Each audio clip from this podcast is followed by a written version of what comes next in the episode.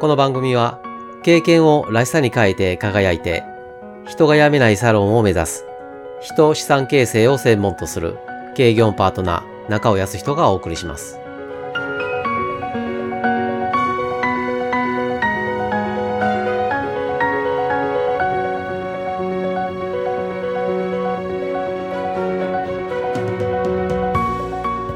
前回のエピソード85では戦略を実行しようとしても動かないのはメンバーの温度差が大きな原因であることをお伝えしました。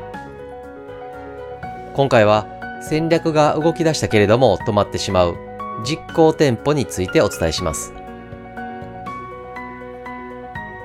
オーケストラは複数の楽器で構成されていて100名規模の演奏者がいます。美しい音楽を奏でる要素はいくつかあるそうですが一番大切なのはテンポだそうです。演奏者一人一人のテンポがずれると音楽が止まってしまうと言います。戦略も同じでメンバーの実行テンポがずれると戦略が止まってしまいます。テンポのずれとは何か。例えば新しいメニューを作り提供するという戦略を実行するとします。メニューを作るにあたり商材の検討技術の習得反則の準備など種類の違う準備を計画的に進める必要がありますサロンではこのような準備は分担して進めることが多いと思います。商材の検討は A さん、技術の習得は B さん、反則の準備は C さんがそれぞれ担当したとします。この3名の実行店舗がずれると戦略が止まるのです。例えば、商材の検討は早々に決まり、反則準備も予定通りの店舗で進んでいる。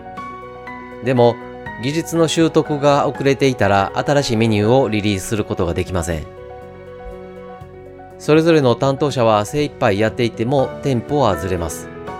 むしろ精一杯やっているからずれることもあります。テンポがずれる大きな要因は完成度のずれです。この状態、状況にならないと完成したと言えない。こんな状態では OK と言えないというずれです。戦略の責任者は実行店舗のズレを注意すること。実行店舗にズレが生じたら、完成度のズレに注目し、すり合わせること。戦略を動かし始めた初期に起こりやすいのが実行店舗のズレ。